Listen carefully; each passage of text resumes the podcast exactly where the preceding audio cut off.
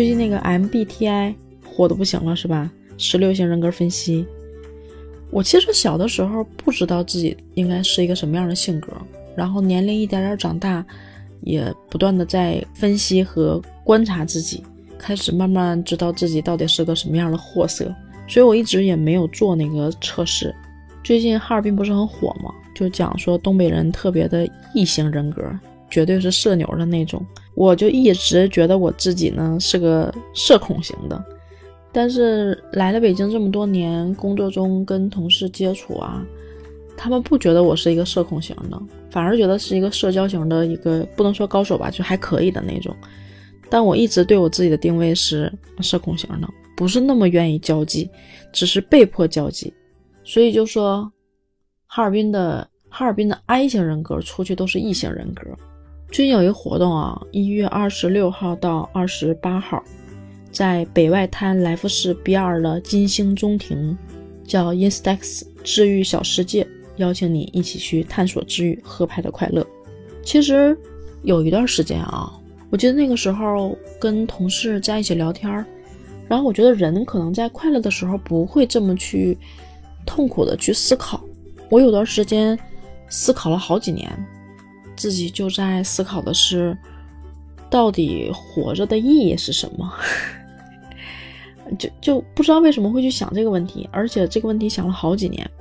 后来有一天自己突然想明白了，我觉得人活着的意义就在于能够最后跟自己和解吧，算是天人合一吗？我也不知道，我就只是知道，其实每一个人就是在你的身体里面住着两个小人儿，然后其实没有什么感性理性啊，没有没有没有没有，只不过是说。两个小人在不断的打架，在打出一种就是平衡的模式。我觉得可能人活着最终的意义就是，两个小人最终不是在打架，而是握手言和，而是可以共同的分享成长，相互互补，相互依靠，相互呃怎么说呢？就是不要内耗。我觉得这可能是人生的终局，终局的意义吧。就人在这世上，你说你要挣多少钱，你说你要多少名誉地位，你说你想拥有亲情、友情、爱情，你想要这要那，或者是有很多人可能也只是想要一两样而已。但是最终能不能得到？如果不能得到会怎么样？如果不能得到，自己能不能接受？我觉得这可能是。可能是你要修炼的东西，就我觉得这是你人生的意义。你可以跨过很多道坎儿，可以走过很多的艰难的路，但是最重要、最重要的是，你能让自己心里的那两个小人握手言和，这个才是最最重要的。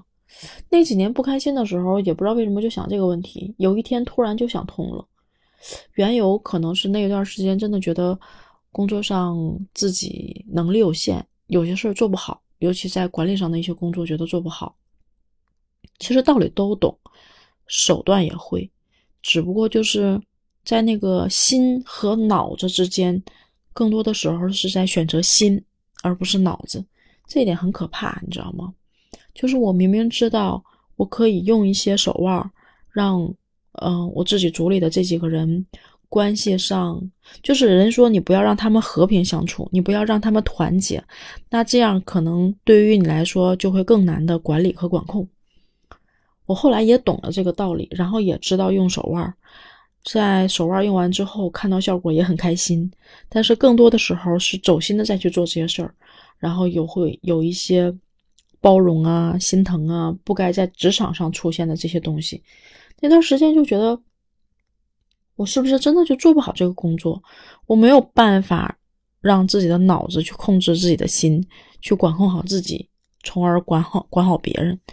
所以那段时间其实挺困惑的。但是我我现在想想，可能那个时候也并不只是工作上的困惑，生活上可能也有很多困惑。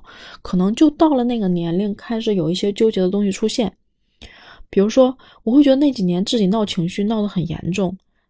如果说真的拿什么大姨妈当借口啊，我不知道有没有这种因素啊，但是我确实觉得，嗯，也可能是周期性的，就最近还行，我没有觉得大姨妈影响到我。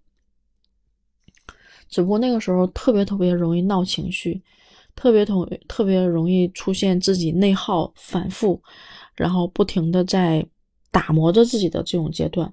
我也不知道那个时候对自己来说，现在回头来看有没有成长，我判断不了，我真的判断不了。然后就觉得可能因为人生有很多困难，你有的时候会怒，是跟你自己愤怒，不是说你跟别人愤怒，是愤怒你自己，恨你自己，或者是说就是就是就是对自己犯的那个错误，你觉得接受不了，为什么会犯这种错误，会这种状态？那段时间就跟我那个同事，我们俩就在探讨。聊着聊着就聊聊到了这儿，他说：“哎，你说人活最后最终的意义是什么？”然后我说：“嗯，我说你问我，最起码我还是有点发言权。最起码这事儿我还想了好几年。”然后就跟他讲，我说：“我觉得人生最终的意义是自己跟自己和解。就比如说，可能你老了，会不会是一个倔强的老太太？会不会是一个容易愤怒的老太太？或者说你够不够平和？能不能接受这世间发一切事情发生？”就是你能不能接受自己的平庸，或者接受自己有些事情做不到，不跟自己发火，不去愤怒，不去伤害自己，然后能够很很淡定的看这些事情。我觉得这可能就是你人生的最高级的意义吧。我们俩当时就聊到了这儿。现在回回头想想，就是可能努力是一回事儿，但是。对那个结果，你要对自己有多大的克制度是另外一回事儿。就突然明白了，可能，反正对我来说啊，我觉得是人生的意义。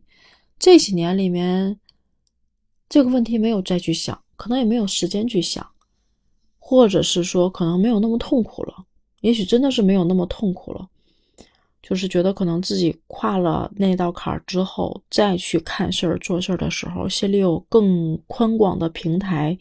去允许这些事情在这个平台上发生，不那么拥挤，不那么急促，就能接受了吧？